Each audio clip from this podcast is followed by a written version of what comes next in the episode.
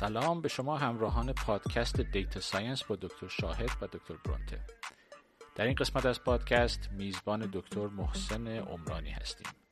دکتر عمرانی مدرک پزشکی از دانشگاه تهران دارن و فوق لیسانس و دکترا رو هم در زمینه neuroscience از دانشگاه Queen's در کانادا.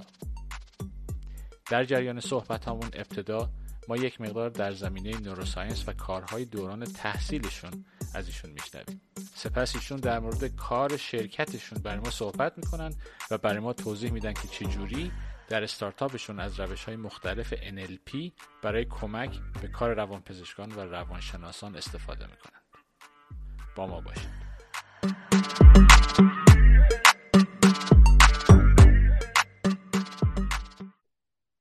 سلام دوستان. خوش آمدید به space امروز. مهمون این هفته دکتر محسن عمرانی هستن. همونجور که اشاره کردم ایشون اولین مهمون ما هستن که از background غیر مهندسی اومدن. و این خیلی بر من جالبه چون وقتی که با این نفر با background متفاوت صحبت می‌کنی که اومدن و دارن از machine learning data science استفاده می‌کنن توی کارشون خیلی چیزای جدید میشه یاد گرفت. و این من واقعا خیلی خوشحالم و خیلی هم هیجان زدم الان. که یاد بگیرم چیزهای جدید. حالا محسن... هیجان زده نشین که ناامید نشین ولی خب من در خدمتم. نه من انتظارم همیشه می‌برم بالا و همیشه مهمونایی که داشتیم از انتظار منم بیشتر رفتن. و شما من مطمئنم همین خواهد شد. اتفاق خواهد افتاد. خب محسن جان اگه لطف داری اگه, اگه لطف کنی خودتو معرفی کن. یه زمان دست خودته. خودتو معرفی کن از چه بکگراندی اومدی که بچه ها بیشتر آشنا بشن با حتما. ممنون از دعوتت. من محسن عمرانی هستم. من سال 77 یا 98 خارجی وارد دانشکده پزشکی دانشگاه تهران شدم تا سال 2006 و سال 2007 اومدم کانادا مستر و پی اچ دی نوروساینس گرفتم و سال 2015 هم رفتم راتگرز دانشگاه راتگرز postdoc بودم برای سه سال و نیم. من و از سال 2019 هم که full time روی کمپانی خودم هستم. باز می‌تونم background بیشتر بگم. حالا من چون نمی‌دونم اینجا چجوریه من خودم حالا یک کمی راجع به کاری که کردم بخوام توضیح بدم. من از, از, از سال اول پزشکی می‌دونستم که قصدم اینه که وارد neuroscience بشم. و همه پروژه هم معطوف به neuroscience بود. من سال 2001 توی IPM پژوهشگر دانشگاه اون دپارتمان علوم شناختی شدم تا وقتی که از ایران خارج بشم و یعنی از اون موقع می‌دونستم که می‌خوام کار آکادمیک بکنم و کار نوروساینس. توی کانادا هم لبی که اومدم لبش کارش روی موتور کنترل بود یعنی من یه مقداری از کارام با هیومن بود و EMG و یه مقداری از کارام هم روی مانکی بود و ثبت ثبت الکتریکی از کورتکس حسی و حرکتی monkey. و توی postdoc هم یه مقداری با سویچ کردم برای اینکه یه مقداری بیشتر روش های cellular molecular رو یاد بگیرم و سویچ کردم به rat و ثبت از یک هسته خیلی خیلی ریز مغز به اسم locus coeruleus که مسئول ترشح کل norepinephrine مغزه. و حالا بعدا می‌تونم توضیح بدم که چرا از کار آکادمیک اومدم بیرون.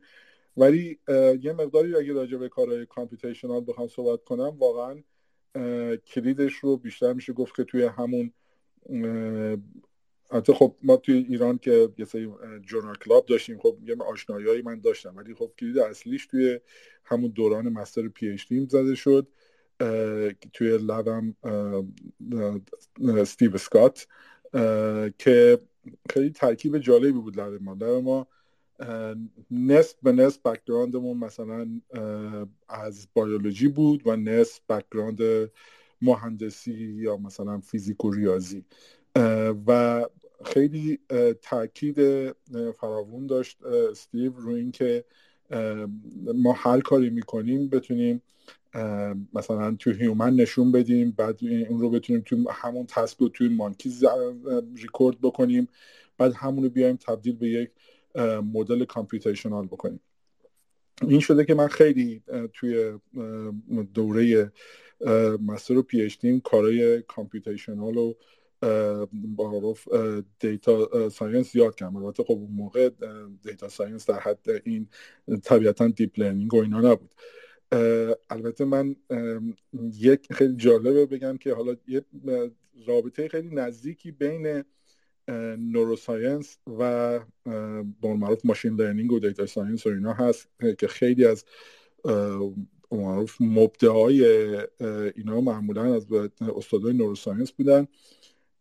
و اتفاقا یکی از هم lab ی های من تیم لیلیکرپ که من چند تا پروژه مشترک با هم داشتیم. اون بعدا توی گوگل مایند به قول معروف لیدر چند تا از این پروژه های آلفا گو چیزهای شبیه این بوده و روی اکثر paper های Nature اونا یکی از group leader است. اینو گفتم که بگم که رابطه نزدیکی بین کارهایی که ما در مثلا field neuroscience می‌کنیم و کار machine learning هست ولی با این حال هیچ این network های machine learning هیچ ربطی به مغز نداره. ولی خب به حال یه الهامایی گرفته شده. آره این یه قبل از بریم چیز من یه چند, تا سوال دارم برای اینکه چیز اولین سوال من اینه. گفتی که از اون اول که رفتی رفتی دانشگاه برای چیز داشتی می‌خونی برای پزشکی هم داشتی می‌خونی از سال اول می‌دونستی که می‌خوای بری نوروساینس. بله. بعد اون اولین چیزی که می‌خوام بگم اول که چی شد اصلا؟ یعنی همون اول یعنی اون چرا از همون اول می‌دونستی؟ یعنی چه اتفاقی برات افتاد؟ یا چه چه, چه اطلاعاتی داشتی اون موقع که فکر که فکر می‌کردی الان باید واقعا دوست داری اینو؟ این رو من واقعا میشه گفت مدیون معلم زیست دبیرستانم هستم. خیلی کلیشه است ولی واقعا مدیونش هستم. آقای زمان نژاد که این زیست سال سوم دبیرستان رو که به من درس می‌داد این قسمت عصب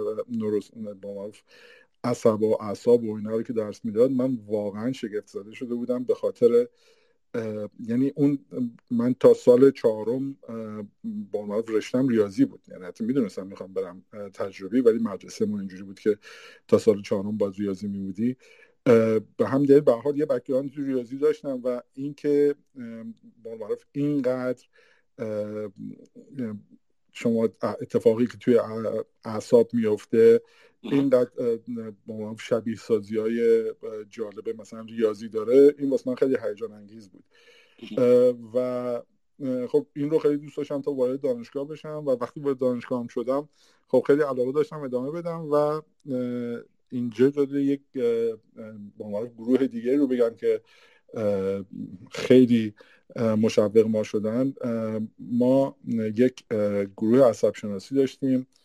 در سمپاد ما بهش می‌گفتم باش گفتیم نیلوفر چون ساختمونش تو خیابون نیلوفر تو جردن بود که پایگزاراش حالا من نمی‌دونم اینجا بچه ها می‌شناسن یا نه آرش افراز آرش فضل و یزدان بخش و بچه هایی مثل بهادر بهرامی بکتاش بابادی یا فرشاد فرشاد میشن اینا بودن و اینا یه جلسات هفتگی داشتن که خب ما خیلی زود به اونا جوین شدیم و ما از همونجا هیجان زدگیمون از همونجا شروع شد و ادامه پیدا کرد. بسیار عالی بسیار پس پس این, نقش معلم خیلی مهمه. نقش معلم مهمه نقش مدرسه. من می‌دونم حالا تو توییتر خیلی سمپات خیلی طرفدار این جالب خب اینجور چیزا هم اتفاق میفته توش. اتفاقی یعنی همش هم اتفاقای عجیب غریب نیست. حالا بعد که حالا می‌خوام یه مقدار در, در مورد این نقش data science و machine learning یعنی پردازش data تو neuroscience ازت بپرسم. توی lab شما وقتی اون پروسه که انجام می‌دادی برای اینکه از از اون جایی که حالا توی توی جای اشاره کردیم مثلا سیگنال motor control این کارو می‌کردیم مثلا. برای این سیگنالایی که از مغز میاد برای مثلا برای عضلات و اینا برای اینکه حرکت کنن درسته؟ و این این این ضبط کردنش چه چه شکلی بود؟ یعنی یعنی چه جوری ضبط می‌کردید؟ بعد چه جوری پروسه پروسه انجام می‌دید؟ بعد دنبال چی بودید؟ یعنی چی, چی رو می‌خواستید از اینجا استخراج کنید؟ از این سیگنالی که می‌گرفتید؟ اینو برای جواب این سوال نیاز دارم یک کمی برگردم به عقبتر. و این واقعا پروسه بود که سال اواسط به دهه 90 اتفاق افتاد. ایده این بود که خب طبیعتا اصلا سیستم حرکتی یکی از اولین سیستم های مغز بود که شناخته شد و explore شد و اینکه سیگنال های الکتریکی مثلا از با از با منشه منشه مثلا کورتکس حرکتی می‌تونن عضلات رو تکون بدن. و خب این قضیه تا مقدار زیادی در حوزه به معروف بیولوژی مون و تا رسیدیم البته حالا یه مقداری دوباره مثلا دههای پنجاه که یه مقداری علم و کنترل اومد بالا یه مقداری ایده کنترلی هم وارد شد ولی خیلی زود دوباره از دور خارج شد. تا اینکه معروف یه سری آدمایی که کار کنترل می‌کردن کار روباتیک می‌کردن اومدن گفتن اوکی بدن به هر حال یک ماشینه. خب و ما هر ماشین دیگه رو ربات رو می‌خوایم کنترل کنیم مثلا به هر حال یه سری قوانینی برایش حک فرماست دیگه. شما یه سری محاسباتی انجام میدی. این محاسبات یه جایی باید توی مغز هم انجام بشه. یعنی که نمی‌تونه که بقول معروف همجوری الا بختکی باشه دیگه. بالاخره یک این ماشین یه سری سیگنال های کنترلی نیاز داره. و جز اولین کسایی که اینجوری به مسئله نگاه کردن و صحبت کردن اتفاقا رضا شادمهر که الان استاد دانشگاه جانس هاپکینز سال 90 خورده ای و یه سری کسای دیگه شاگردای مایکل جوردن که فکر می‌کنم الانم ماشین لرنینگ کاره. و این به معروف این خیلی منشأ قضیه بود.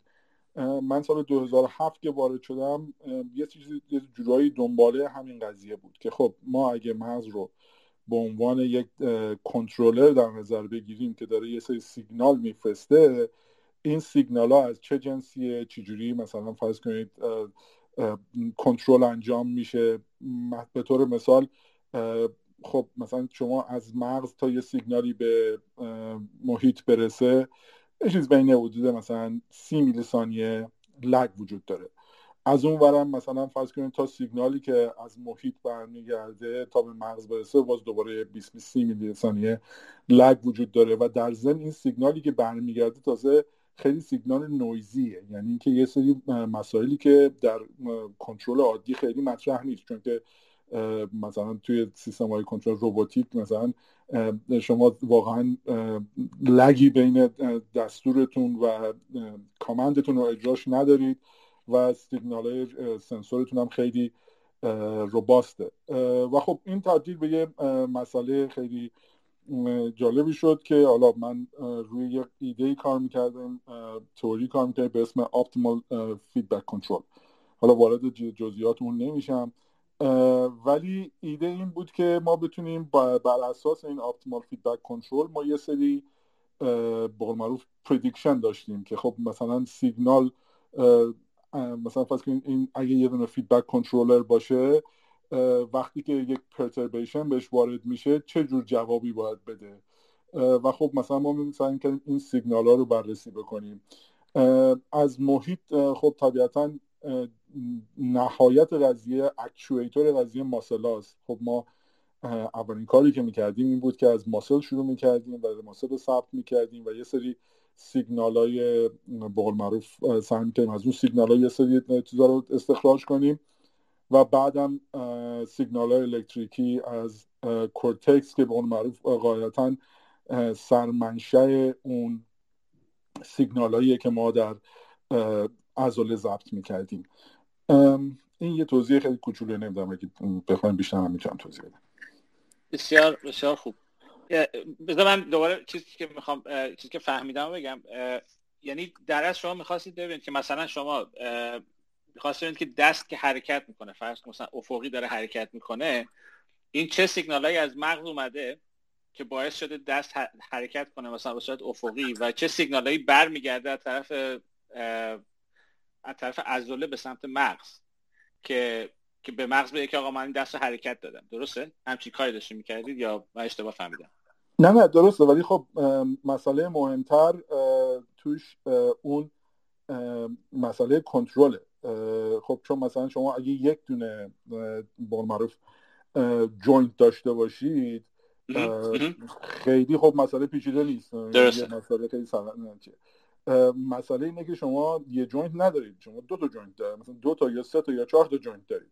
متوجه. و interaction این dynamic این, این یه سیستم nonlinear ه که خب سوال پیش میاد که مغز چجوری می‌تونه این سیستم nonlinear رو represent بکنه.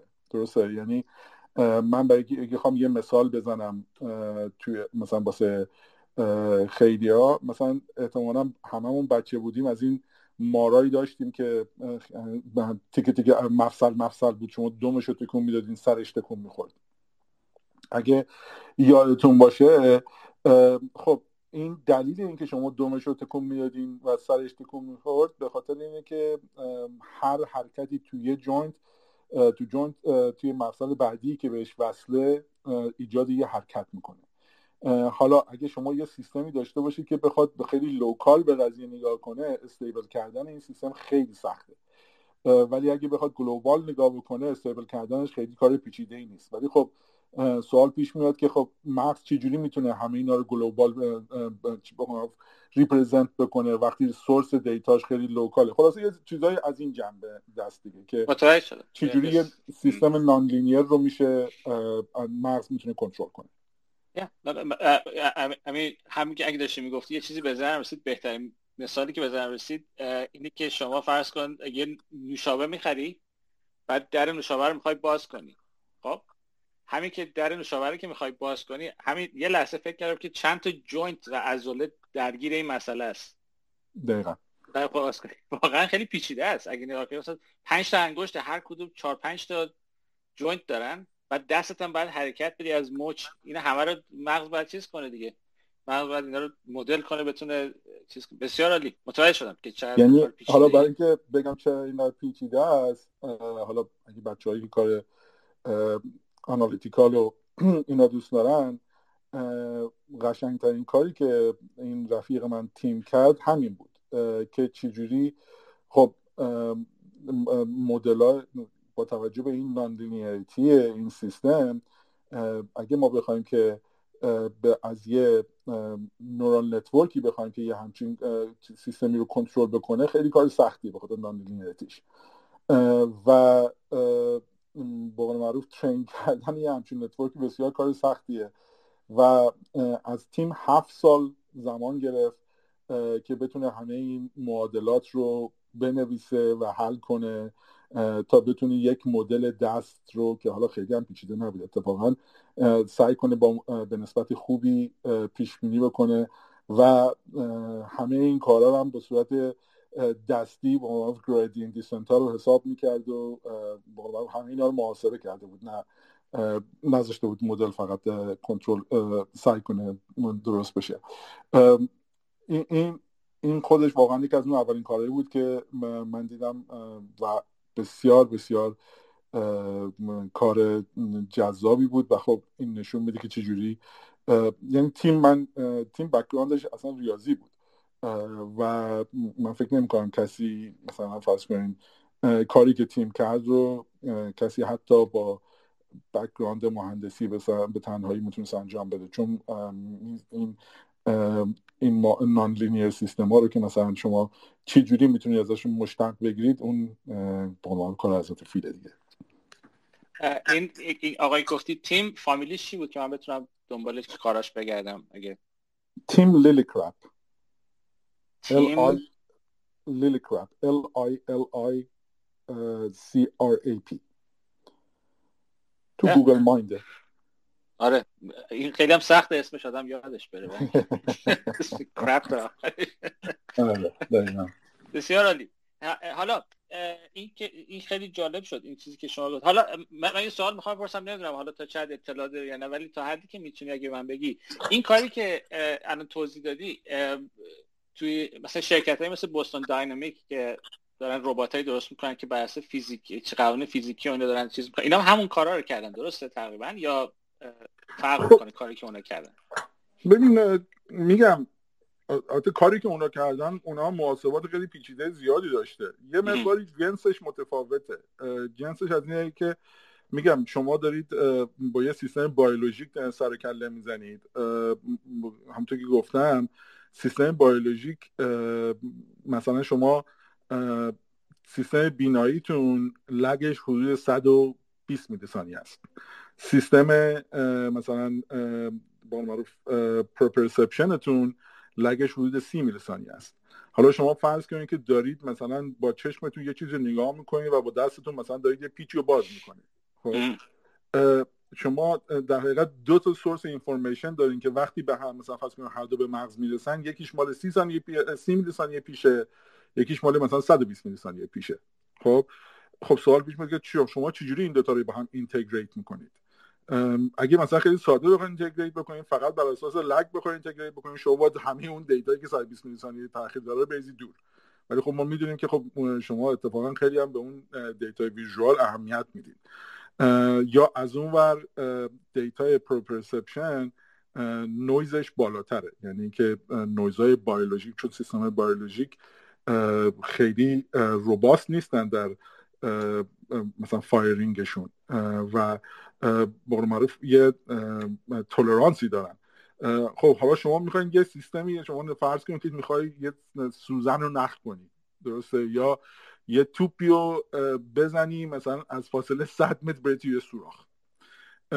این شما با یه همچین تولرانسی که گفتم تولرانس 10 درصد 20 درصد اگه شما نتونید تولرانس رو براش یه راه حلی پیدا کنی و استیمیت بکنی هیچ از این دو تا کاری که گفتم رو نمی‌تونه بکنی.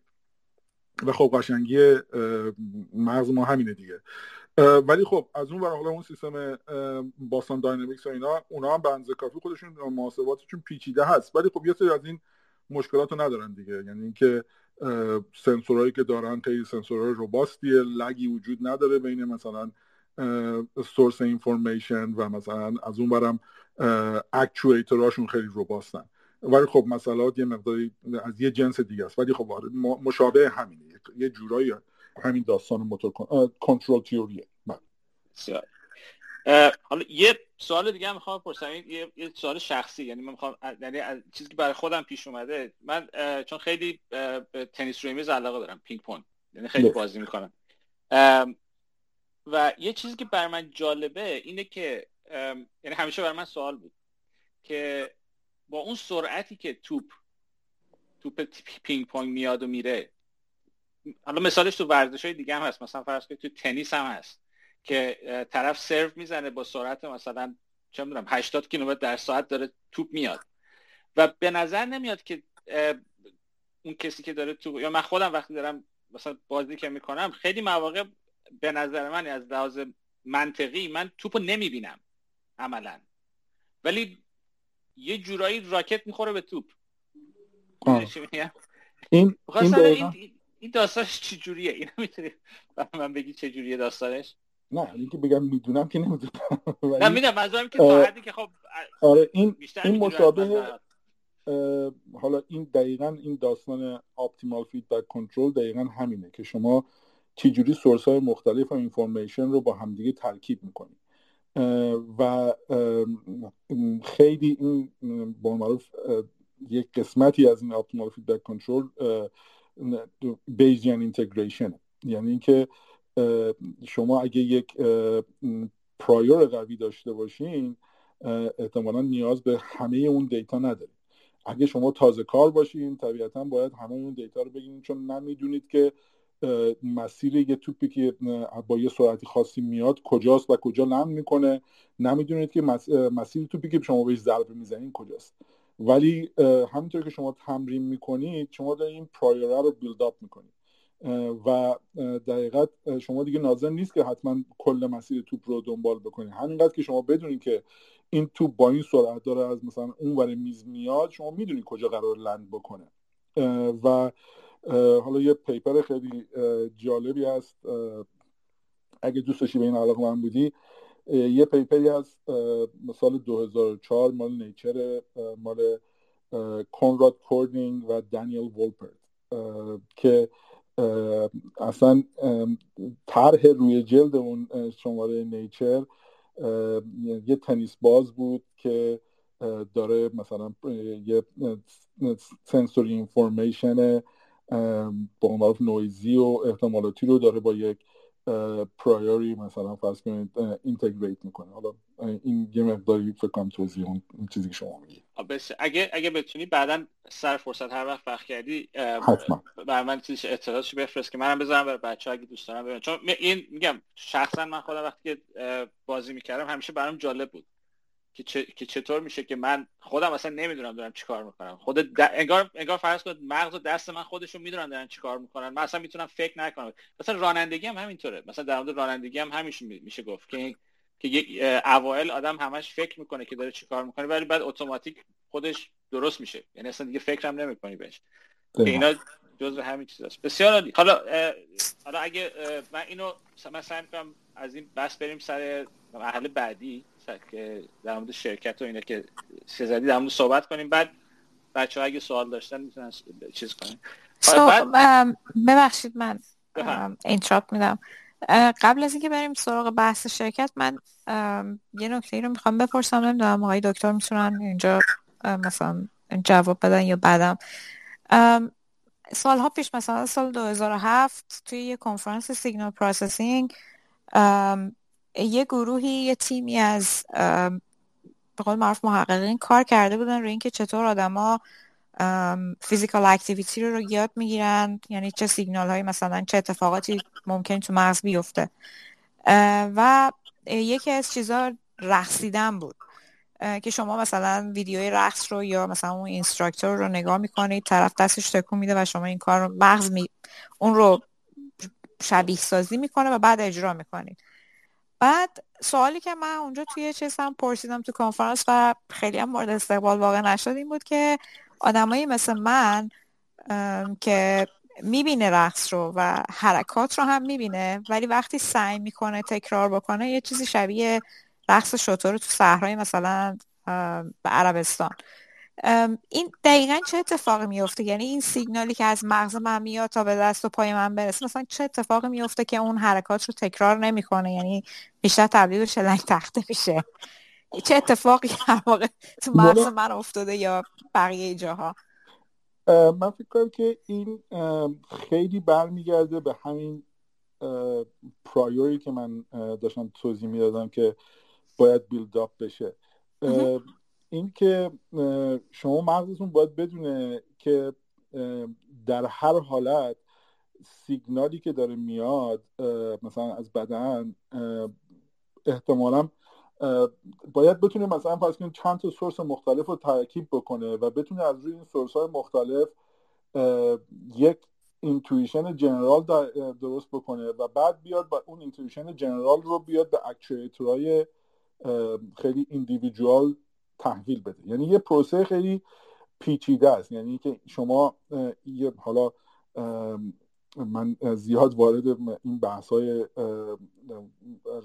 اینورس مدل و این حرفای موتور کنترل و اینا نمی‌خوام بشم ولی بیلد اپ کردن اون مدلی که شما بدونین که شما چجوری حرکاتتون و عضلاتتون با هم هماهنگ باشه اون چیزیه که زمان می‌بره. یعنی که دقیقا همینی که گفتین شما مثلا هر کسی ممکنه یه سری عضلات رو بتونه با همدیگه مرتبط بکنه که از لحاظ بیولوژیک شما هم می‌تونید اون رو با هم مرتبط بکنید. ولی نیاز به تمرین خیلی زیاد داره تا شما بتونید اون کار رو خیلی بدون فکر کردن با مثل رانندگی بتونید انجام بدین. این جوابش اینه که مثلا خیلی نیازه که شما هم یعنی اگه اونجا سعی می‌کردین در نهایت این کار رو می‌تونستین بکنین. ولی خب همیشه سوال اینه که آیا این ارزش داره براتون که اونقدر انرژی بذارید یا نه؟ البته این حرفتون درسته. خب تمرین کردن خب مهمه قطعا. ولی من اطرافم آدمایی رو می‌بینم. مثلا علی خودش مثلا یکی از آدمایی که یه و خانوادهش بدون اینکه زیاد تمرین هم بکنن خوب میرخصن یعنی ممکنه چیزی مربوط به ژنتیک هم باشه. نه من والا میگم اینا دیگه چیزایی هستش که از سطح فهم شعور من فراتر. ما در حد تک ازوله و دو تا ازوله یه دست و اینا می‌تونیم نظر بدم. از فهم شعور من فراتر. بله، ممنون از جواب سوالتون. حالا این وسطش یه یه من یه تئوری خوندم نمی‌دونم تا چه حدی درسته. چیزی که می‌گفتن این بود که چون بحث سر این بود. بحث سر این بود یعنی بحث اول اینجا بود که چطور میشه که ما می‌خوایم به یه machine learning algorithm می‌خوایم یاد بدیم که فرض کن فرق گربه و سگ رو مثلا بفهمه.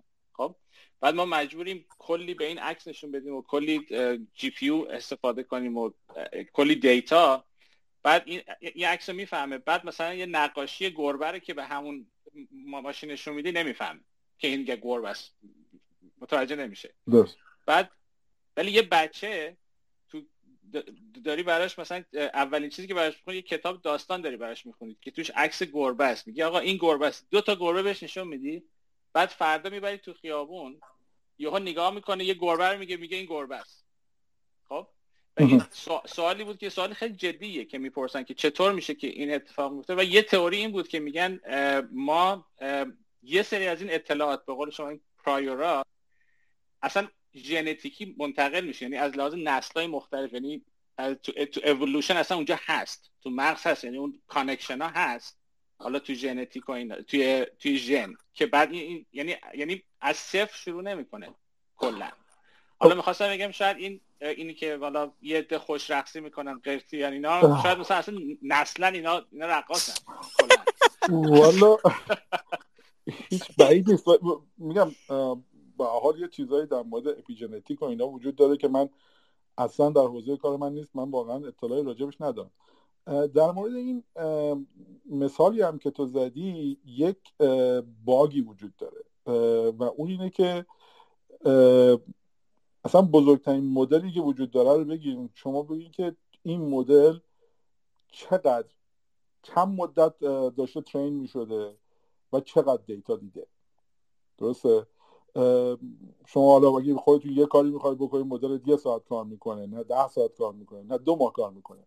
همون بچه ای که داری میگی اون بچه از زمانی که مثلا حالا سلول مغزیش تشکیل شده این داره experiment می‌کنه. یعنی شما سه سالی مدل گذاشتی داره فعالیت کرده مثلا train شده و با چیزهای مختلف. یعنی دلیل اینکه نباید مغز رو با سیستم های همین neural network ها مقایسه کرد دقیقا همینه. چون واقعا هیچ ربطی به هم ندارن و با همین دلیل میگم که زیاد توی این مثال نباید زیاد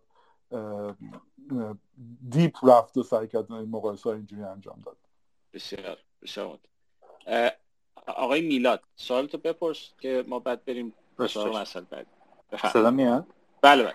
سلام. من سوالم در مورد این نمی‌دونم حالا واقعا این اتفاقی که توی مدیا خوندیم واقعیت افتاده یا نه ولی مثلا اون آقایی که سرش ضربه خورده بود و پیانیست شده بود. و قبل از اونم مثلا هیچ پیانو نمی‌زد و پیانو در واقع مثلا هیچ آموزش هم ندیده بود. ولی بعد یه تصادفی یا جراحی قشنگ یادم نمیاد که تونسته بود یه رفت نشسته بود پای پیانو و یه آهنگی تو مغزش بود زده بود و بعدا کلا پیانیست شده بود. همیشه آدمی. این چطور با اون مثلا ماجرا یاد گرفتن پینگ پونگ قابل مقایسه است؟ من والا مورد خاص رو نمی‌دونم و خیلی بعیده. ولی به حال من نمی‌دونم. واقعا چیزی باشه خب ممنون. من الان چیزشو میفرسته چیزش رو میفرستم. توییت می‌کنم شاید آره چیزشو بفرست. من من اینجا نگاه می‌کنیم با هم بعد ببینم چه داستانش. بسیار باش ممنونم. خواهش می‌کنم. حالا میریم سراغ محله بعدی تو زندگی خب حالا اومدی این کارا رو کردی و اینا بعد رفتی که یه شرکت اومدی بزنی. اون داستانش چجوری شد؟ والا من این شرکتم بر اساس کار خانوممه. و حالا انگیزه کاراچم خیلی به همه ماها به خیلی از ماهایی که از ایران مهاجرت کردیم برمیگرده. من سال 2006 هفت خب من پزشکی بودم همچنان ایران بودم ولی خیلی از دوستان بچه های مهندسی بودن و رفته بودن داشتن در اون موقع حالا فوق لیسانس میخوندن یا پی شروع کرده بودن حالا یا آمریکا یا مثلا کشورهای دیگه. و خب یه چیزی که خیلی واضح بود اینه که خب خود همین graduate school به اندازه کافی استرس‌زا هست. حالا شما باید همه این استرس رو تنهایی دور از خانواده توی کشور غریب مثلا تجربه کنی و process بکنی. و خب همه ما مثلا چه اگه وقتی اومدیم آمریکا یا مثلا کانادا هر جا که رفتیم به حال انگلیسیمون در حد رفع نیاز خوب بود. ولی انگلیسیمون حتما اون اکثرا اون موقع به قدری نبود که شما بتونی بری با یه با clinician صحبت کنی یا psychotherapist صحبت بکنی. یا اصلا با توانایی مالی اینو داشته باشی که بخوای بری مثلا جلسه 100 دلار 150 دلار بتونی بدی با یه therapist صحبت کنی. بعد خانم هم فکر کرد که خب همه اکثر این بچه ها به ایمیل دسترسی دارن. چرا؟ مثلا این با کاری که یکی از psychotherapy یکی از روشاش به اسم CBT Cognitive Behavioral Therapy که یه روش خیلی structured دیگه که به شما یاد میده که چجوری مثلا تفکرتون رو خیلی cognitive بکنید تا احساساتون رو بتونید کنترل بکنید. یا چه skill ایی بهتون یاد میده که وقتی که مثلا anxiety یا depression گرفتید چه کار بکنید که بتونید در اون لحظه خودتون رو کنترل بکنید؟ خب اینا رو میشه حتی از طریق ایمیل هم یاد داد. خب اون اون موقع شروع کرد خیلی این content ها رو به صورت PDF و PowerPoint و اینا درست کرد و اونا رو مثلا میفرستاد واسه مریضاش توی experiment بود دقیقا.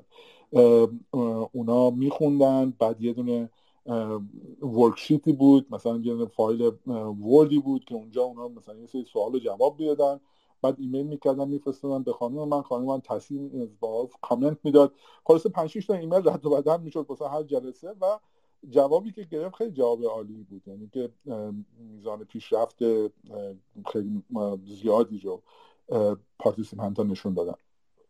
من سال 2015 حالا بگذاریم چرا یک کمی وارد این سیستم شدم ولی به خانمم گفتم که خب این کاری که شما می‌کنید کار بسیار خوبیه ولی ایمیل راهش نیست. ایمیل نه secure ه نه sustainable ه نه scalable ه مثلا واقعا بیشتر از یک clinical trial نمیشه با ایمیل انجام داد. بهش پیشنهاد کردم که بیایم یک platformی درست کنم که اون پلتفرم بتونه تو اون platform securely با مریضاش مثلا communicate بکنه و content رو هم یه سری moduleای learning moduleای آنلاین بده که لازم نباشه مثلا PDF و PowerPoint باشه که کنترلش دست خودش بمونه. با هم یک پروژه خیلی clinical based و research basedی بود. و ما همچین background داشتیم و این کار می‌کردیم. گفتم من اون موقع postdoc بودم. سال 2018 ما توی کنگره American Psychiatric Association ما یه جایزه بردیم به اسم Mental Health Innovation Zone Award. که خب حس کردیم که okay این به نظر میاد که این کاری که ما کردیم اونقدر کافی mature هست که ما این رو به بقیه clinician ها هم بدیم. این قسمت clinicalش بود ولی از اون ور من یک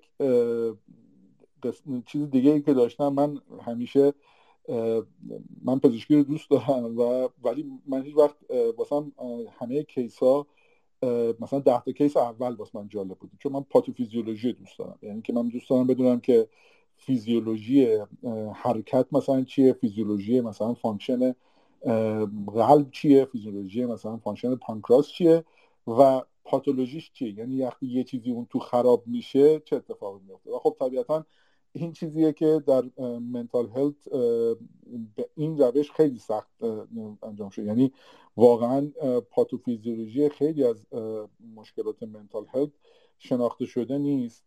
از اون ور مشکل دیگه هم که ما داریم اینه که ما روش های ارزیابی خودمون از مشکلات منتال هلت واقعا متفاوت از اون چیزیه که ما در بقیه مدیسین انجام میدیم. ما توی مدیسین یه چیزی داریم بهش بگن evidence based practices.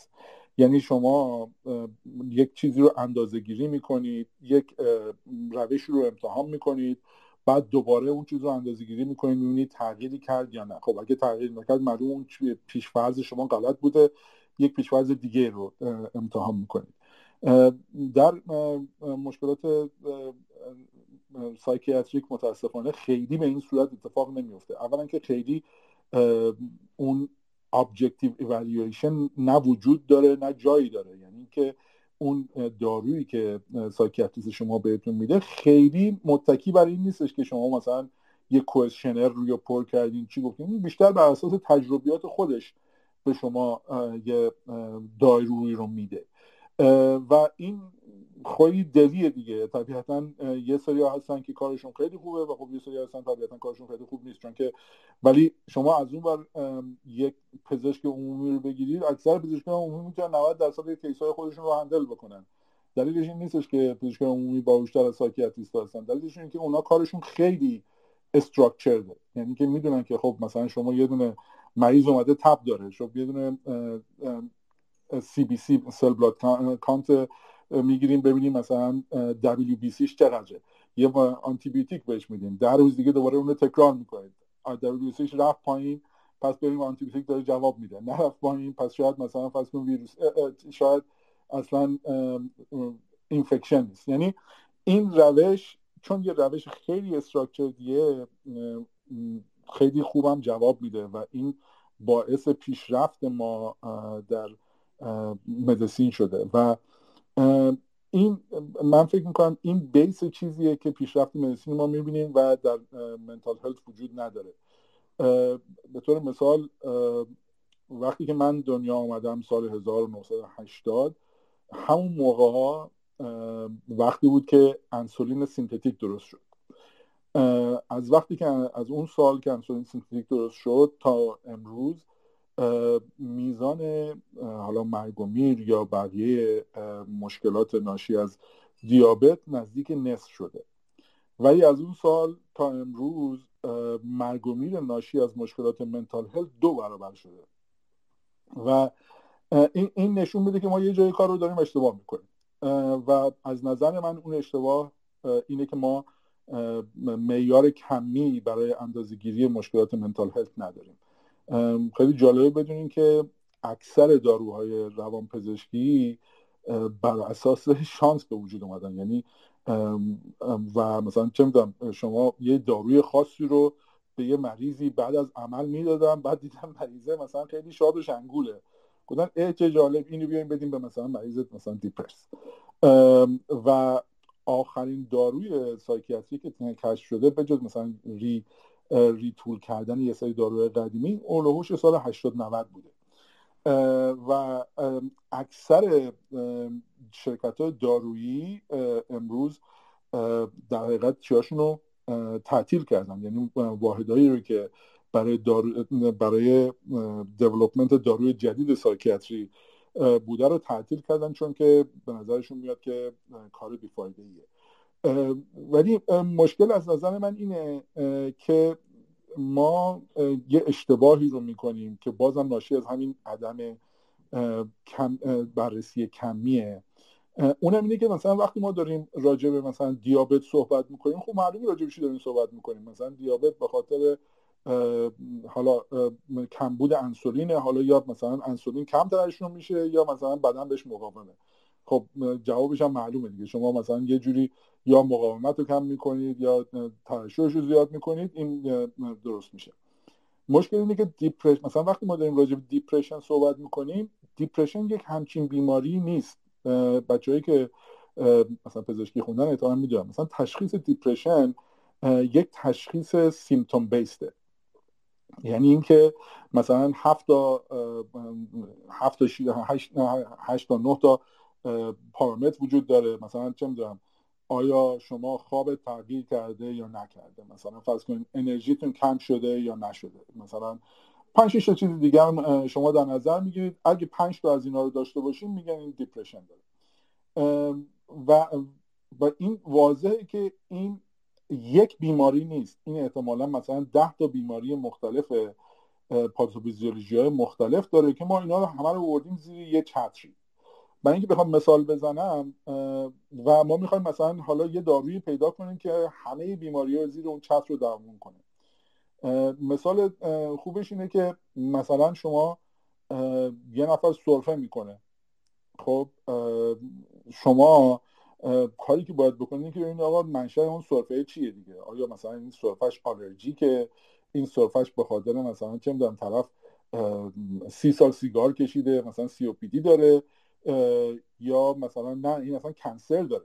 خب اگه بیای به همه اینا فقط یه دونه داروی ضد سرفه بدی یه مقداری واسهشون کار می‌گیره خب اونی که آلرژیکه مثلا احتمالا اون آلرژیش از در ظرف چند وقت از بین میره و خب خوب میشه. ولی شما اگه پیدا نکنی که سورس اون سرفه چی بوده شما نمی‌تونید درست درمانش کنید و چیزی که من تو ذهنم بود اینه که چجوری میشه با این روش هایی که حالا من یاد گرفتم در طول مثلا پزشکی و پی اچ بیام یه سری روش هایی پیدا بکنم که مشکلات منتال هلت رو به معروف کمی بکنم. مثلا مثلا خواب یکی از تنها سیمتوماییه که در تمام مشکلات منتال هلت تغییر می‌کنه. خب مثلا خیلی وقتا مثلا دکتر از مریضش می‌پرسه که خب خوابت چطور بود؟ مریضم میگه آقا خب خوابم خوب بود یا بد بود کم می‌خوام زیاد می‌خوام و خب نیازی نیستش که ما دیگه به حرف مریض اون تکیه بکنیم. وقتی شما یه فیت بیت داری می‌تونید اینو بزنید دست مریض و شما کامل ببینی که خب در یک ماه گذشته چجوری خوابیده. یا به طور مثال شما این چیزی زیاد شایعی نیست. ولی مثلا مریضایی که منیکن خب مریضی که منیکه که خودش هیچ وقت نمیاد دکتر. چون از نظر خودش هیچ مشکلی نداره خیلی هم شاد و خوشحال و زنگوله و معمولا اینا یه ماه مثلا طول می‌کشه تا اینکه برن مثلا مقدار زیادی سکس مثلا فرض کن آن پروتکتد داشتن مثلا سی هزار دلار خرج کردن گذاشتن رو کردیت کارتشون خانوادهشون ورشون می‌ذاره میاره ولی از اون اگه شما نگاه بکنید این مریض قبل از اینکه همه این سیمتوما رو داشته باشه مثلا شبی مثلا دو هفته بوده که شبی سه ساعت میخوابیده. چون مریض یکی از مشکلات مثلا منیک همینه که خوابش نیازشون به خواب کم میشه. خب شما اگه یه دونه این مریضی که شما شناخته شده است که بایپولار داره بهش یه دونه فیت بیت بدی و ببینی که خب این مریض یک هفته است که هر شب سه ساعت میخوابه می‌تونی حدس بزنی که این مریض به قول معروف این چی کرده که برعکس مریضیش دوباره برگشته و لازم نباشه یه ماه صبر کنید تا همه اون اتفاق بیفته. حالا این یه مثال خیلی کوچیک بودش که در زمینه مثلا tracking خواب چجوری می‌تونه استفاده بشه؟ خیلی مثال های دیگه هم میشه زد. داریم یواش یواش نزدیک میشیم به اونجایی که به data science ربط داره. یواش یواش data science ماشه داریم حالا یعنی چیزی که به ذهن شما رسید این بود که اولین سوال من اینه. این چون این داروهایی که درست می‌کنن برای برای کارهای دیگه. نه برای mental health مثلا فرض کنید برای سرماخوردگی درست می‌کنن واکسن اینا که درست می‌کنن. اینا یه سری تست انجام میدن. درسته؟ یه سری human test دارن animal test حالا برای psychiatric من نمی‌دونم چجوری واسه animal test می‌خوان انجام بدن ولی چی باعث میشه که این کار رو برای این برای چیز نکنن؟ مثلا شما یه, یه دارویی که کشف دارو سخته یا اینکه تست کردنش سخته مشکلش چیه اینجا؟ ببین بازم میگم من از نظر من مشکل اینه که شما همه که گفتم شما مثلا میگی آقا من می‌خوام یه داروی درست کنم برای دیپرشن. میگم همونقدر بیمعنیه که بگی آقا من یه داروی می‌خوام بکنم درست کنم واسه واسه مثلا سرفه. خب؟ یعنی اینکه این سرفه رو شما تا ندونی که آندرلاین کازش چیه داروی خاصی نمی‌تونی براش درست بکنی. میگم یه سری داروها ممکنه یه سری چیزا رو علامت ها رو کم کنه ولی درمان نمی‌کنه. مشکلات منتال هلت هم همینه. شما تا نتونی اینا رو بتونی واقعا از هم تفکیک کنی خب نمی‌تونی به راحتی یه دارویی پیدا بکنی که مثلا فصل این رو تشخیص نه یعنی شما مثلا میگن که داروهای روانپزشکی نزدیک 50 درصد افیکیسی دارن. خب هیچ ما چجوری می‌دونیم که آقا خب آیا روشی هست که اون 50 درصد که واقعا این روشون تاثیر داره رو از اون 50 درصدی روشون تاثیر نداره. قبل از اینکه دارو رو شروع کنیم از هم جدا کرد یا نه. این این راهی که میگم مشکلاتی که توی منتال هلت و نکتهش اینه نکتهش اینه که سخته. یعنی اینکه بازم میگم مثلا شما وقتی دیابت داری خب دیابت معلومه شما چی رو می‌خوای کنترل کنی چی رو می‌خوای اندازه بگیری. شما تو دیابت داری مثلا قند خون اندازه می‌گیری. حالا این قند خون رو می‌تونی از روی مثلا عرق کردن بیمار تشخیص بدی می‌تونی از روی مثلا یه دونه پچی بزنی رو بازوش تشخیص بدی می‌تونی این از مایه مثلا فرض کن اشکش تشخیص بدی. این ولی در نهایت معلومه تو چی رو می‌خوای حساب کنی.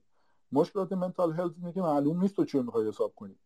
مشکلات منتال هلت گفتم مثلا تغییر خواب میدن تغییر مثلا فرض کن اکتیویتی میدن تغییر تون صدا میدن تغییر مثلا فرض کن پترن مثلا حرکت میدن.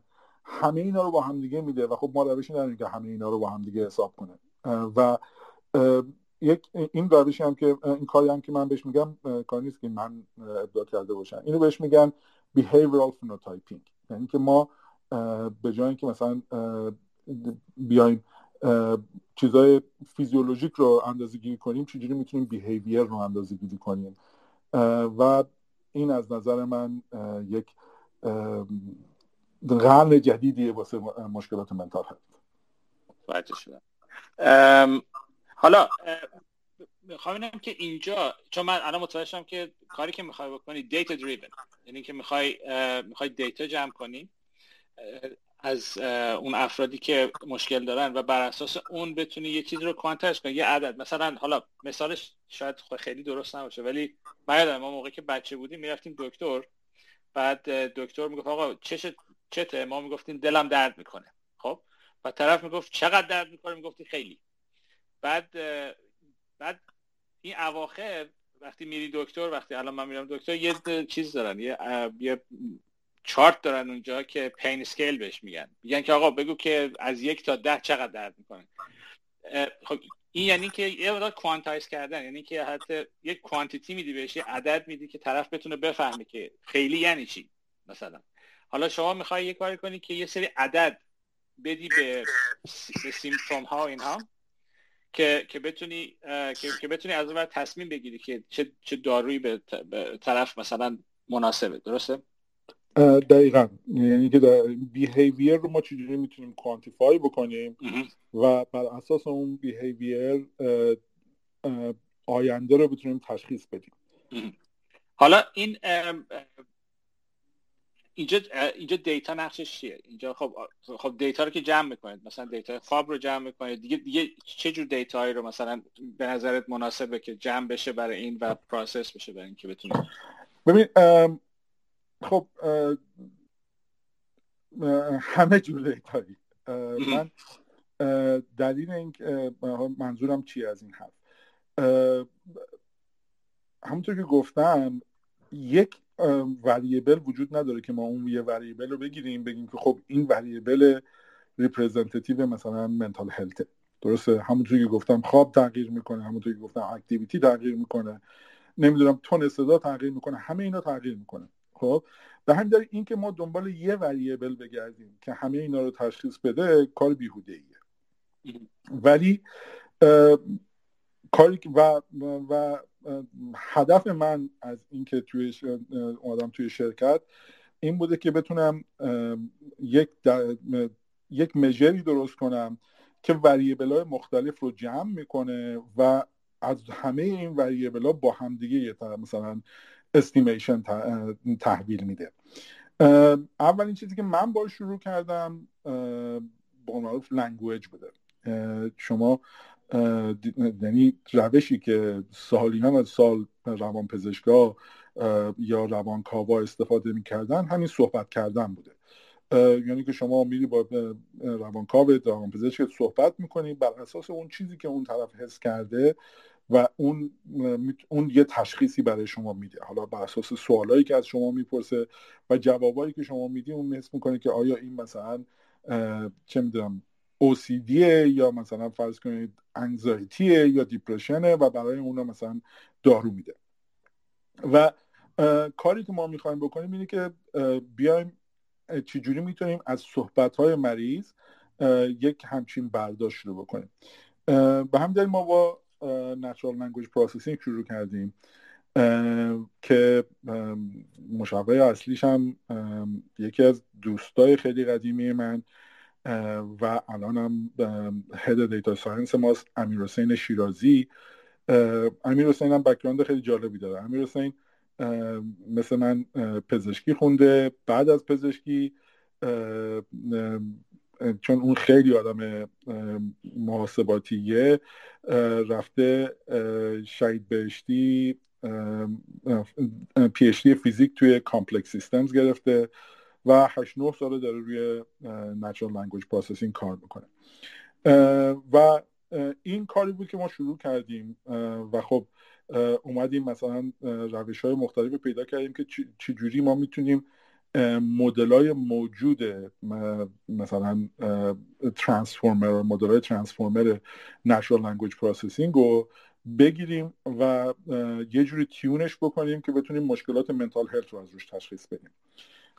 و ما کاری که تونستیم بکنیم بعدش این روشی که generate کردیم این data رو برداشتیم رفتیم روی من خانم همطوری که گفتم نزدیک 15 سال داره research clinical در این زمینه می‌کنه.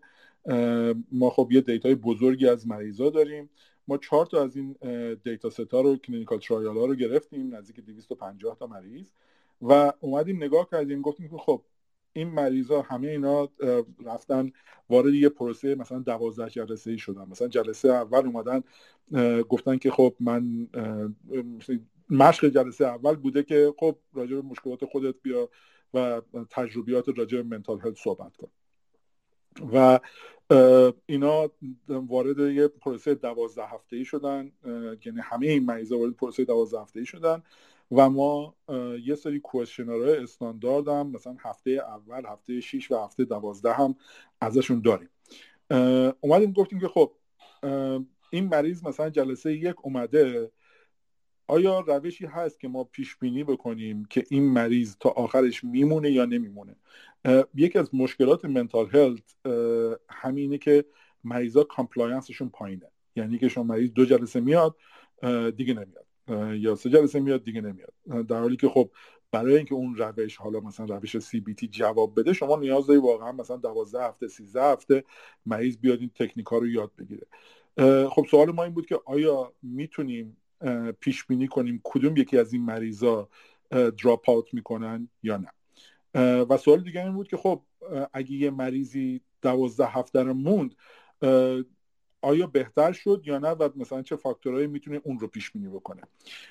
و خب اومدیم همین کار رو کردیم. اومدیم مثلا مشقای مریضا رو مثلا همه این 250 مریض رو گرفتیم. هفته اولشون رو مثلا آنالیز کردیم و یه سری فاکتورهایی در آوردیم و دیدیم که اکچولی این فاکتور خاص حالا میگم آنالیز کردیم. یعنی اینکه مثلا نگاه کردیم که ببینیم میزان کانتنت مثلا این مریض اگه چه می‌دونم دو پاراگراف صحبت کرده چقدر از کانتنت حرفی که زده داره مثلا depression رو reflect می‌کنه چقدرش داره anxiety رو reflect می‌کنه چقدر تو حرفاش sign واسه positive thoughts هست چقدر sign واسه negative thoughts هست. و چند تا فاکتور دیگه. و یه variable ی داره بودیم که actually ما با دقت 70 درصد می‌تونیم dropout مریضا رو چهار هفته قبل از اینکه drop کنن پیش بینی کنیم. و از اون برم یه variable دیگه نگاه کردیم که خب مثلا این questionnaire ها چیز دیگه چجوری می‌تونیم کدومشون بهترین questionnaire رو در بهترین جواب رو در questionnaire آخر predict می‌کنه. با استفاده از این روش ما یه چیزی درست کردیم یک سیستم triage درست کردیم. که از مریض می‌خوایم که خب یک کمی بهش یه ماجوری بهش میدیم که سایکو ایژوکیشنه یه مقداری توضیح میدیم که psychotherapy چیه چجوری می‌تونه کمک کنه. راجع به depression صحبت می‌کنیم questionnaire مخصوص depression رو پر می‌کنن راجع به anxiety صحبت می‌کنیم questionnaire مخصوص anxiety پر می‌کنن.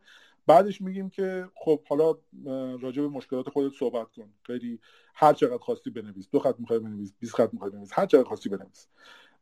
و ما با این آنالیزمون می‌تونیم پیش بینی بکنیم که خب اگه پیش بینی ما این باشه که این مریض به احتمال کامل یک دوره درمان آنلاین رو کامل می‌کنه خب این مریض کمترین نیاز رو به دخالت داره یا نه این مریض اگه مریضیه که احتمالا دراپ آوت می‌کنه این معلومه که ما باید باش بیشتر اینگیجش کنیم در طول هفته. مثلا در طول هفته یه زنگ بهش بزنیم یا مثلا یه ویدیو کال باش بذاریم. یا نه این مریض مریضیه که باید از همین الان واسهش داروی روانپزشکی رو شروع کنیم. چون یکی از مشکلات داروی روانپزشکی اینه که از زمانی که شما تجویزش می‌کنید تا و زمانی که اثر بکنه نزدیک سه چهار هفته طول می‌کشه. در اگه شما می‌دونی که یه مریضی هست که احتمال زیاد داره که دراپ آوت بکنه شما سه چهار هفته بیشتر وقت نداری باهاش یکی از راهش اینه که خب از همون لحظه شروع بکنی تا حداقل مطمئن بشی که تا وقتی که دراپ می‌کنه اون دارو کیکینگ کرد این یه روشی بوده که ما الان داریم اجرا می‌کنیم. حالا توضیح بیشتری خواستی هم می‌تونم بدم. خیلی جالب بود این مثالی که یعنی کاری که گفتی. خیلی جالب بود. شراب چون من توی یه شرکتی کار می‌کردم شرکت قبلی که کار می‌کردم شرکت فینتک بود. بعد ما حالا چرا اینو میگم بگه خیلی شبیه این کاری که تو گفتیه ما یه گروهی داشتیم به اسم بهش می‌گفتن گروه مطالبات یه هم چیزی و اینجوریه که شما وقتی که وام میدی به یه عده خب یه عده قسطاشون رو پس میدن. خیلی راحت پس میدن ولی خب یه عده پس نمیدن. بعد اینا می‌خواستن ببینن که ما می‌تونیم بر اساس رفتار این رفتار مالیشون حالا بر اساس credit score credit report و اینا. ببینیم که پیش بینی کنیم که توی یک ماه یا دو ماه آینده این فرد قسطش رو پس میده یا نه. و اگه نمیده اگه اگه ما مثلا به اینا می‌گفتیم این احتمال مثلا به احتمال 60 درصد این طرف دو تا قسط آیندهش رو نخواهد داد اینا تنظیم می‌کردن که حالا ما با این تماس بگیریم باهاش صحبت کنیم قبلش. که بگیم آقا حالا تو ما به نظر میاد که تو مشکل داری الان ممکنه یعنی یه intervention یعنی دقیقا این همین. اینی که پیش بینی کنی که این طرف قسطش رو میده یا نه بر اساس اون تنظیم کنی که چجوری رفتار این گروه که باشون از طرف شرکت تماس می‌گیرن چجوری با این رفتار کنن. به یه زنگ می‌زدن می‌گفتن که آقا به نظر میاد شما مشکل داری. می‌خوای مثلا ما قسط تو یه خورده چیز کنیم کمش کنیم یا چیز کنیم که فقط باعث بشه اینا default نکنن رو, رو چیزشون. و دقیقا هم همین چیز بود. یعنی حالا شما چیزهایی که استفاده می‌کنی اون feature هایی که استفاده می‌کنی feature های text ه. مثلا احتمالا وقتی NLP می‌خوای مثلا یه سری حالا مثلا دنبال یه سری کلمه میگردی یا مثلا دنبال میگردی که این positive negative از لحاظ sentiment مثلا. بعد بر اساس اون یه سری چیزا پیدا می‌کنیم. مال ما یه سری عدد چیز بود یه سری مثلا چیزایی بود که مثل credit score و اینا بود. ولی آخرش مدل اینه همه. مدلایی که استفاده می‌کنن نه دقیقا. یعنی ما هم گفتم الان ما قدم بعدی که گفتم می‌خوایم انجام بدیم استفاده از behavior مثلا مریض و در interaction‌ اش با سیستمه و اینکه predict بکنیم که آیا این مریض ادامه خواهد داد یا نه. یعنی که مثلا به طور معمول وقتی که clinician واسه مریضش یه session و یه measure رو میفرسته معمولا مریضا همون موقع مثلا باز می‌کنن یه نگاه می‌کنن و مثلا فرداش برمیگردن یه نگاه دیگه می‌کنن و بعد measure شون رو پر می‌کنن. خب اینا همه اینا data دیگه که شما می‌تونید از روی این interaction ها حدس بزنید که یکی engage هست یا نیست دیگه که شما بتونید روش engagement رو عوض کنید توی تا مریض رو بتونید نگه دارید بله بسیار درست. من میگم این خیلی field خیلی جالبیه. من چند وقت پیش خونده بودم یه جا نمی‌دونم دقیقا یادم نیست سیستمش چجوری بود ولی یه software ی بود که روی موبایل نصب می‌کردن. بعد یه فهم چایل بود فکر کنم که از روی تایپ کردن یا اشتباهی تایپی یا اینا مثلا می‌خواستن پیش بینی کنن که طرف مثلا چقدر depression داره یا فکر dementia بود. فکر کنم این که از روی تایپ کردن سرعت تایپ کردن یا رفتار رو موبایل می‌خواستن اینو پیش بینی کنن. حالا نمی‌دونم. یا از این چیز چیزای خیلی جالبیه. این که اینی که مغز آدم یه سیستم خیلی پیچیده یه انسان آدم پیچیده یه آدمو که می‌ذاری تو اجتماع پیچیده تر هم میشه.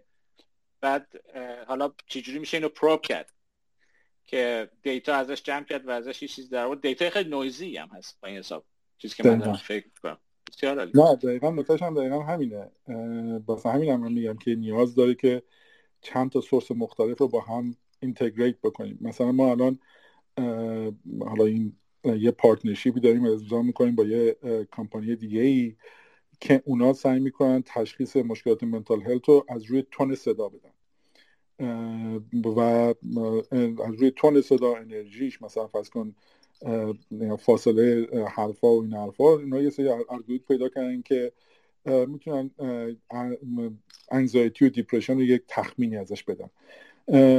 تا الان اونا استفاده ای که می‌کردن این بوده که مثلا سی ثانیه طرف راجع به چه می‌دونم هر چی که دلش خواست مثلا هوا صحبت کنه و اینا تشخیصشون رو می‌دادن. و الان ما داریم مثلا یه دونه پروژه مشترکی تعریف می‌کنیم که طرف به جای اینکه بنویسه اون مشکلی که داشته رو بیاد تعریف کنه و صوتی و ما کانتنت صحبتش رو بگیریم و آنالیز کنیم و اونا با معروف آنالیزشون روی تونیشن اونا انجام بدن.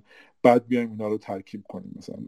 ولی همونطور که گفتم در نهایت همینطور که گفتی درسته. این data data خیلی noisy ه و در حقیقت روشش همون روش های Bayesian ه که بتونی source های مختلف information رو با هم ترکیب کنی تا بتونی یه estimation بهتر در بیاری. حالا یه سوال دیگه چون من با کسایی که تو زمینه medical کار می‌کنن اینم احتمالا جز همون میشه. کار می‌کنم. یه مقدار خیلی زیادی شکایت دارن از این قضیه data privacy و HIPAA و اینا که وقتی می‌خوان یه شرکتی بزنن تو این زمینه میگن این خیلی دردسر داره. شما احتمالا داشتین اینو. نظر در مورد چیه؟ چقدر سخته؟ اینی که data جمع کردن در مورد آدما در مورد سلامتشون و اینی که احتمالا شما یه قسمت گنده از شرکت فقط اینه که compliance باشین. درسته؟ آره قطعا همینطوره. ولی من دلیل اینکه اصلا ما با design تصمیم گرفتیم که هم کلینیک باشیم هم تکنولوژی. خب من حالا منظورم چیه؟ من یه یه یه قبلا یه دونه slide داشتم توی deck م که این می‌رفتم لوگو ویمو و تسلا رو نشون می‌دادم. می‌گفتم که کدوم یکی از این دوتا کمپانی شما به عنوان self-driving car company می‌شناسیم خب ملت طبیعتا می‌گفتن تسلا و اکثرا اصلا نمی‌دونستن ویمو چی هست. در حالی که ویمو شاید ده 15 سال زودتر از تسلا وارد این عرصه مثلا self-driving car شده. ولی از نظر من یک مشکل یک تفاوت خیلی اساسی که به نظر من تسلا تونسته برنده بشه و خب ما هنوز نشده اینه که اپروچ تفاوت اپروچشون بوده. یعنی اینکه اپروچ ویمو خیلی تاپ داون بوده. یعنی مورد گفت آقا آدما اینجوری رانندگی می‌کنن پس ما اینجوری به ماشین یاد میدیم که رانندگی کنه. یعنی اومدن تصور خودشون رو از معروف رانندگی آدم رو گرفتن و سعی کردن اون رو رو ماشین پیاده کنن. تسلا چیش برعکس بوده کارش برعکس بوده یعنی خیلی باتم بوده. یعنی گفته که اوکی گفتیم آقا ما یه ماشین سکسی درست می‌کنیم که همه بخوان این ماشین رانندگی کنن. بعد این ماشین رو پر سنسور می‌کنیم. و اون وقت میایم میشینیم رفتار آدم ها رو مطالعه می‌کنیم. شما احتمالا می‌دونید شاید آراش هم گفته توی صحبتش که وقتی شما داری رانندگی می‌کنی اون کامپیوتر شما داره صد تا مثلا سیمولیشن دیگه انجام میده.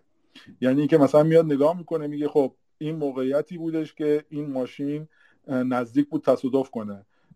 این راننده این کارو کرد که از تصادف نجات پیدا کرد و این راننده مثلا این کارو کرد تصادف کرد. پس شما میایین به جای اینکه فرضت رو بذاری که شما می‌دونی چه اتفاقی میفته این رو برعکس می‌کنی. یعنی میای اون ابزار رو میدی دستش بعدش میگی حالا شما این ابزار رو برون و من نگاه می‌کنم. و خب این دقیقا کاریه که ما سعی کردیم بکنیم. یعنی ما ابزارمون اون کلینیکیه که داریم سعی کردیم یه کلینیکی درست کنیم که به معروف کار clinician ها رو خیلی راحت بکنه در ارائه درمان. در کنارش ما خودمون data ی خودمون رو جمع می‌کنیم تا بتونیم این prediction ها رو انجام بدیم. گفتم الان مثلا چیزهایی که تا الان collect می‌کنیم از مریضای خودمون همین چیزهای natural language processing بود و مثلا تو یک دو تا study به مریضامون feedback دادیم. چیزهای مختلف ولی approach ما در حقیقت اینه.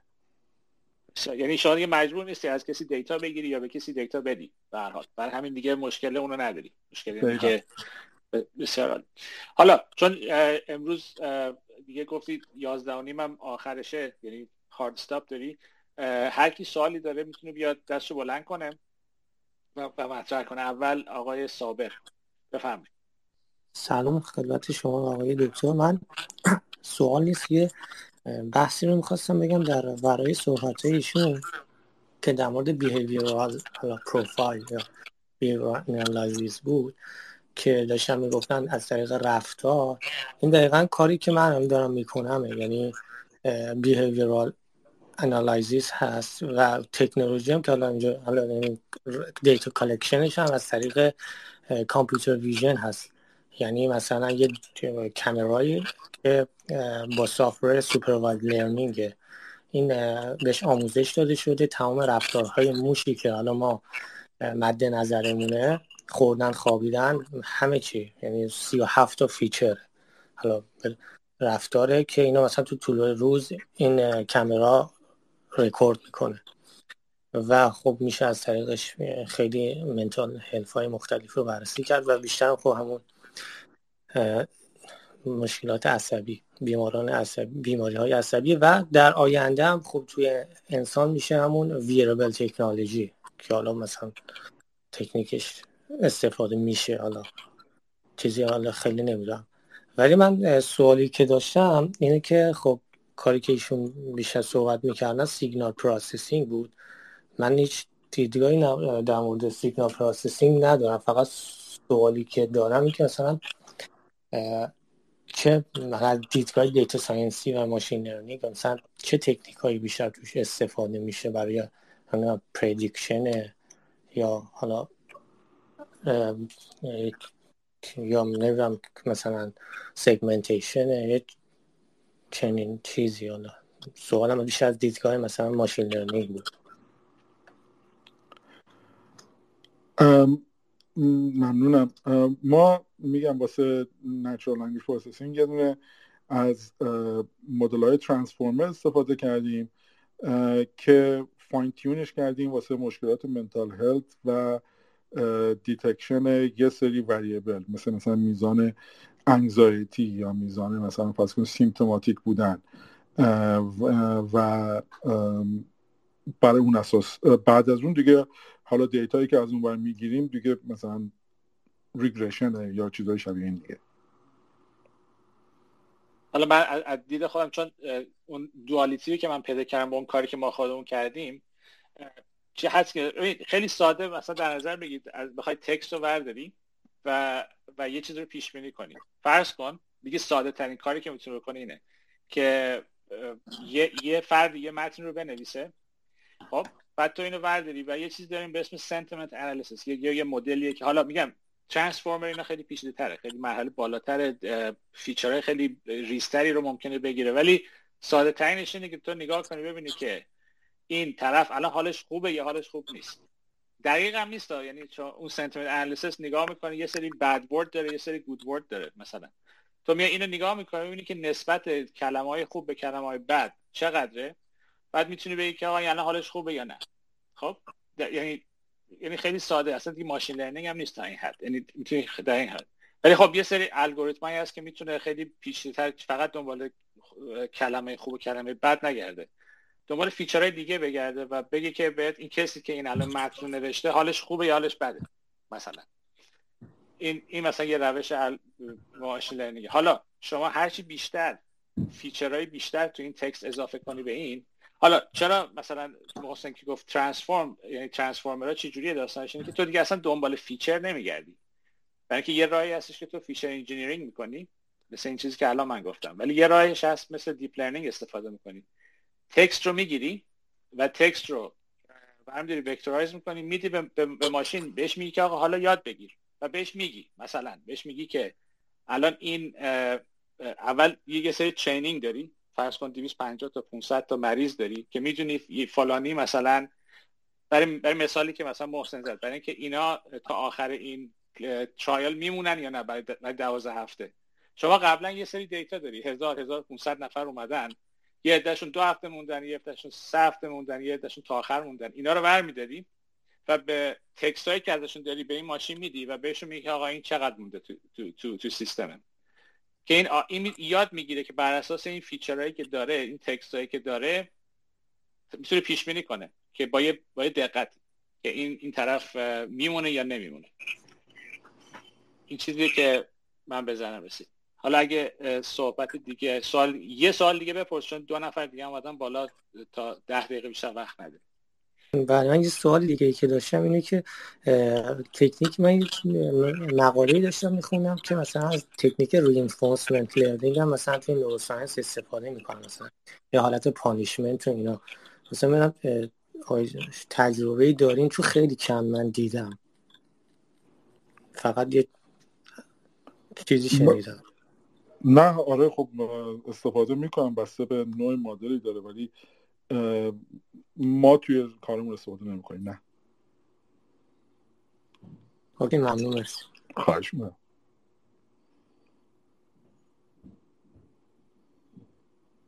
آقای وحید سوال اگه داری بپرس. سلام. سلام صدای من میاد؟ بله بله. خب من یه سوال داشتم درباره این این آقای شاهد یه چیزی گفتن که text رو vectorize می‌کنیم منظورشون با transformer بود دیگه درسته؟ نه لزوما وقتی که text رو که می‌خوای vectorize کنی می‌تونی خیلی راحت از روش قدیمی استفاده مثل bag of word مثلا استفاده کنی vectorize کنی یا می‌تونی مثلا word2vec استفاده کنی خب حالا حالا فرض که حالا فرض کنیم منظور با ترانسفورمر کار کنیم. من یه پروژه دارم که می‌خوام این فیچرهای ترانسفورمر رو من صدام اینقدر بده یا ریفلکتش اینقدر بده؟ نمی‌دونم. چیزی چیزی پشت سرت میاد. می‌خوای ما همه میوت کنیم؟ اگه واسه اگه تو هم میوت کنی شاید بهتر بشه. آره من یه پروژه‌ای دارم که می‌خوام این feature هایی که توی transformer رو به دست میاد و مثلا فکر کنید 700 تا یه بردار با طول 700 به دست میاد مثلا برای هر جمله. می‌خوام برم دونه دونه این feature ها رو ببینم که این feature ها هر کدوم چی و این کار رو می‌خوام با یه روش مثلا من مثل کانتر فکچوال انالیسیس و اینا انجام بدم. بعد خب یه چیزی که الان آقای محسن گفتم من از رو صمیمیت یعنی نمی‌خوام خودمونی بشم فامیل رو نمی‌بینم توی این کوتاه آره این رو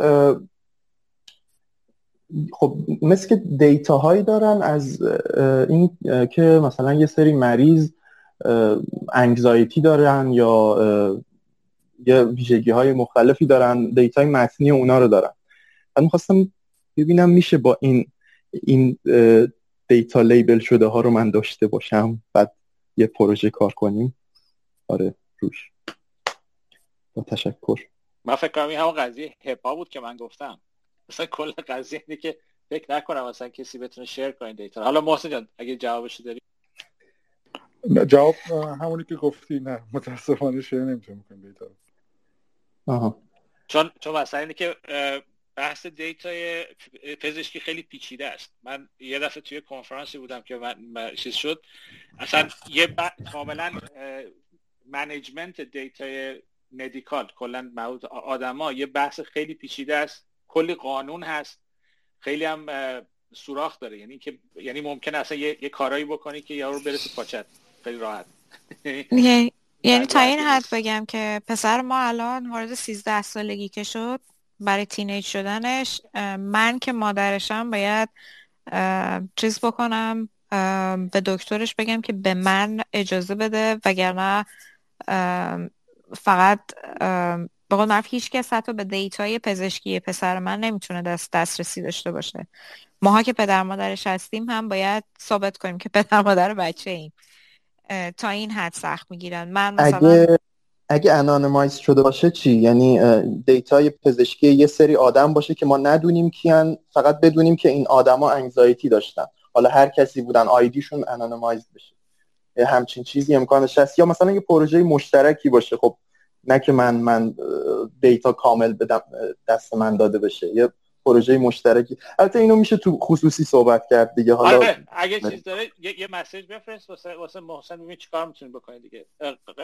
ببین قطعا این وقتی هپاره که گذاشتن یه راهی هستش که شما بتونید استفاده کنید از دیتا. ولی به همین راحتی نیست که دیتا رو بگیری دیتا رو بدید پیچیده تره خیلی پیچیده تره. باید با محسن خودت مستقیم صحبت کنید خب حالا یه, یه سوال کلی ببخشید می‌خواید شما بگید اول.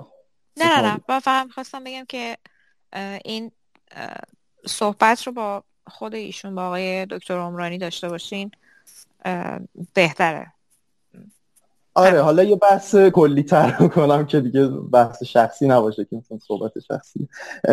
شما آقای شاهد تا حالا به این که بیاید این اون بردارهایی که اون برداری که توی transformer به دست میاد خب یه black box دیگه که از شبکه عصبی در آوردن از لایه آخر شبکه عصبی در آوردن.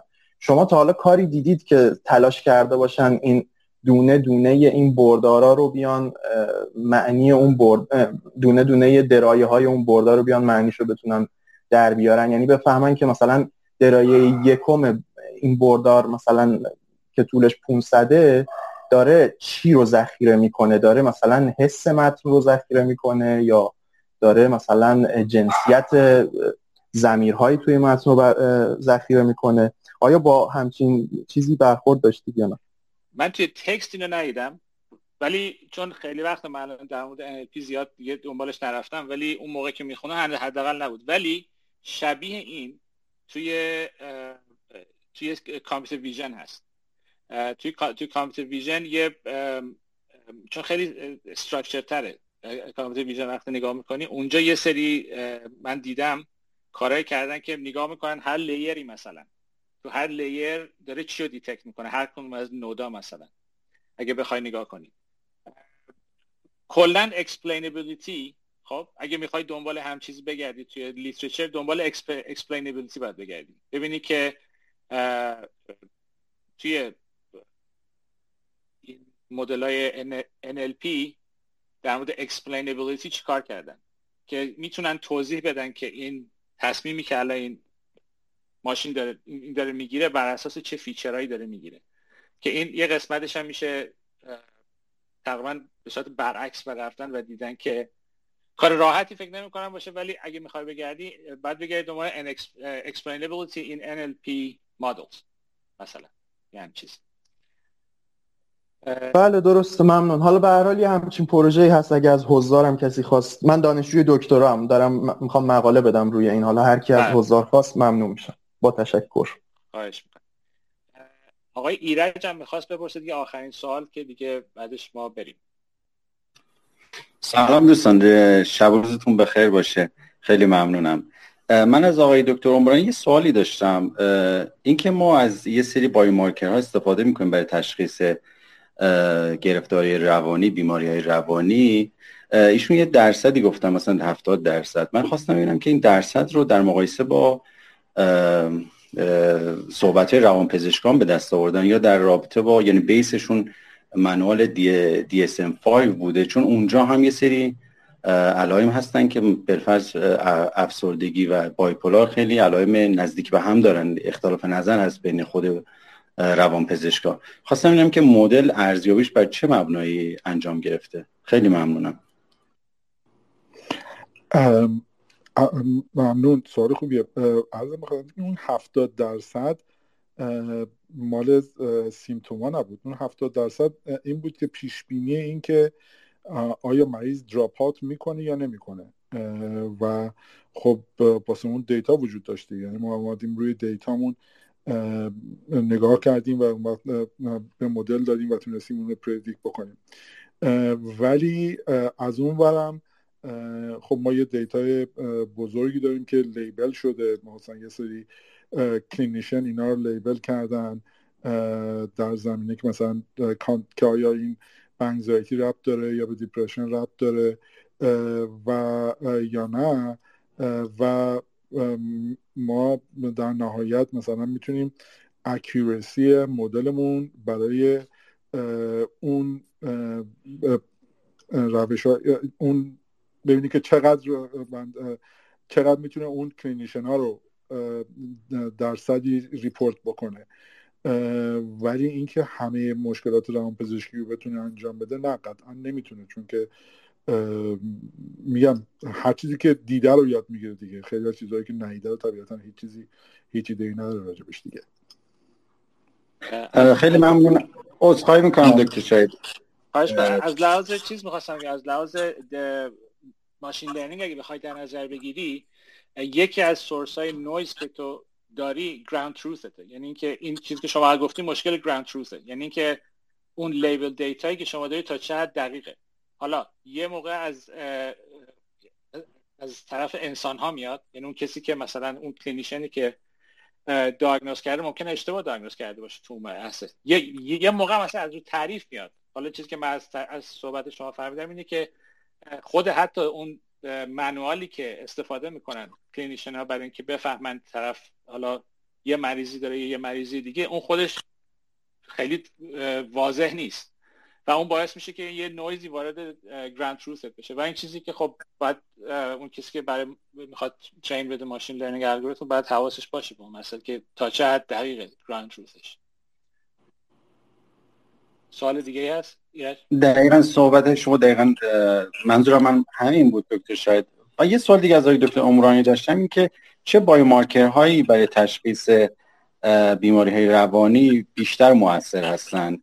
در فاز مثال EEG ممکنه باشه در ترکیب با EEG یا هر biomarker ی که contribution مهمتری دارن. ممنونم. والا هر biomarker ی که ربط به فیزیولوژی داره تقریبا بیارزشه. به جز همون که گفتم مثل خواب و activity و این حرفا. biomarker هایی که می‌تونن تشخیص هایی بدن همون biomarker هایی هستن که به behavior ربط دارن. حالا همونطور که گفتی چیزایی روش تازه اینم حالا من نمی‌تونم بگم کدومش بهترینه چون هنوز که بال معروف the jury is out on that. ولی میگم روش های مختلفی انتخاب شده مثلا تون صدا مثلا همین NLP یا نوع استفاده از سلفون همونطور که نکته خیلی جالب اینه که احتمالا این مال همون شرکتیه که شاهدم گفت. اینه که یکی از بهترین پردیکتورهای دیپریشن اینه که شما هر چند وقت موبایل رو شارژ می‌کنی. یعنی اینکه شما اگه به صورت منظم مثلا شبا ساعت مثلا ده یازده شب که می‌خواید بخوای موبایل رو شارژ می‌کنی و اینا یا اینکه نه شما غیر منظمی یه وقتی اصلا رو شارژ می‌کنی یه وقتی موبایل تمام میشه باتریش تمام میشه این حرفا. این از روی این مثلا خیلی پیش بینی کردن ولی بازم میگم اونم یک یک برداشتی از یک بیهیویر خاصه. ولی میگم فیزیولوژیک متاسفانه هنوز چیز خاصی رو ما نداریم که بتونیم از اون استفاده بکنیم. اوکی ما دیگه وقت ولی یک ولی یه نفر اومده بالا اگه سوال خیلی سریعه بپرس. زنجبیل. سلام به همگی وقتتون بخیر خیلی خوشحالم. که تو این جمعتون هستم؟ من یکم دیر رسیدم. من یه سوال تکنولوژیکال دارم و کاربردی و اینا. من یه مدت روی آی او تی بیست ای هلس کار می‌کردم الان یکم دور افتادم و اینا. فقط می‌خواستم ببینم تا کجا الان رفتن جلو. چون می‌دونم الان بحث product محصول که میشه می‌خوام ببینم الان خب رفتن به سمت اون embedded هایی که مثلا local حالا بعضشون cloud base هم بعضشون هم الان بحث fog و اینا هم هست و اینا. می‌خوام ببینم تا کجا می‌خوام یه shortcut ی بزنم چون من دیگه نرفتم search کنم و اینا و میاد. می‌خوام ببینم یه دموی چیزی از این که الان e-health به کجا رسیده که مثلا همونطور که دکترم گفت دارم میرم به سمت wearable و اینا. الان می‌خوام موردی use case خاصی اگه هست که بریم ببینیم. می‌خوام ببینم که موردی که کاربردی شده و دیگه فروش میره و میشه register کرد میشه خرید. می‌دونی چی میگم؟ از اون که مثلا علم کامپیوتر تو یه زمانی خیلی رفت جلو تا وقتی که PC اومد همه گرفتن. می‌خوام ببینم که این الان بحث eHealth و اینا که یه ذرم به data science البته مرتبط نیست گفتم دیگه میشه بحث محصول. و محصولم دیگه مجموعه همه ایناست data و نمی‌دونم بحث مهندسی الکترونیک و شبکه و اینا همه با هم. می‌خوام ببینم الان یه نمونه ای که حالا خیلی top باشه نمی‌دونم. می‌خوام ببینم تا کجا رفتن جلو. یه مدت کار می‌کردم الان دور شدم. می‌دونم من پروژه زیاده. چیزی فکر من فکر می‌کنم اگه این سوال تو خب زیر همین توییت بنویس. سوال سوالی که داری. من ری... من ریتوییت می‌کنم چون افراد بیشتری توییت رو می‌بینن. که ممکنه کسی دیده باشه چیزی بتونه برات اشاره کنه. چون من خودم شخصا توش کار نکردم. ماکسیموم چیزی که می‌دونم اینه که من Apple Watch دارم اینم یه سری چیزا رو از من چیز حالا نمی‌دونم کدوم data رو میفرسته cloud کدوم data رو local حساب می‌کنه اینا رو نمی‌دونم. ولی اینو بذار ممکنه من اینو من ریتوییت می‌کنم کسی که کسی کار کرده شده تو این زمینه آره، آره. جواب تو میده. آها باشه باشه. می‌دونم که مشکل interoperability هم همیشه هست. هر هر چیزی داره واسه خودش کار می‌کنه اینا خیلی با هم هر کی داره محصول خودشون می‌سازه. آره. قربونت. ما دیگه جناب دکتر محسن عمرانی لطف کردید. وقتتون رو ما دادید. امروز هم روز خیلی مهمی برای شما. می‌دونم باید زودتر بری. و بازم متشکر خیلی ممنون. خیلی استفاده ممنونم از اینکه منو دعوت کردیم من خیلی خوشحالم که تونستم در شما باشم. افتخار ما بود. بازم به دوستان بگم این رو همین سشن رو ضبط کردیم. توی هفته دو هفته آینده این رو من می‌ذارم به صورت پادکست. توی پادکست توی چیز می‌تونید گوش کنید. با همین name. data science با دکتر شاهد و دکتر برونته با همین اسم اونجا هست. توی یوتیوب هم تو کانال یوتیوب من می‌تونید برید توی bio نگاه کنید کانال اون یوتیوبی که هست اونجا. اونجا هم می‌ذارم می‌تونید ببینید. دیگه همتون رو به نهار و شام میسپارم. روز خوبی داشته باشید و تا جلسه بعد. ممنونم بود کردیم ممنون خداحافظ. خداحافظ. خداحافظ.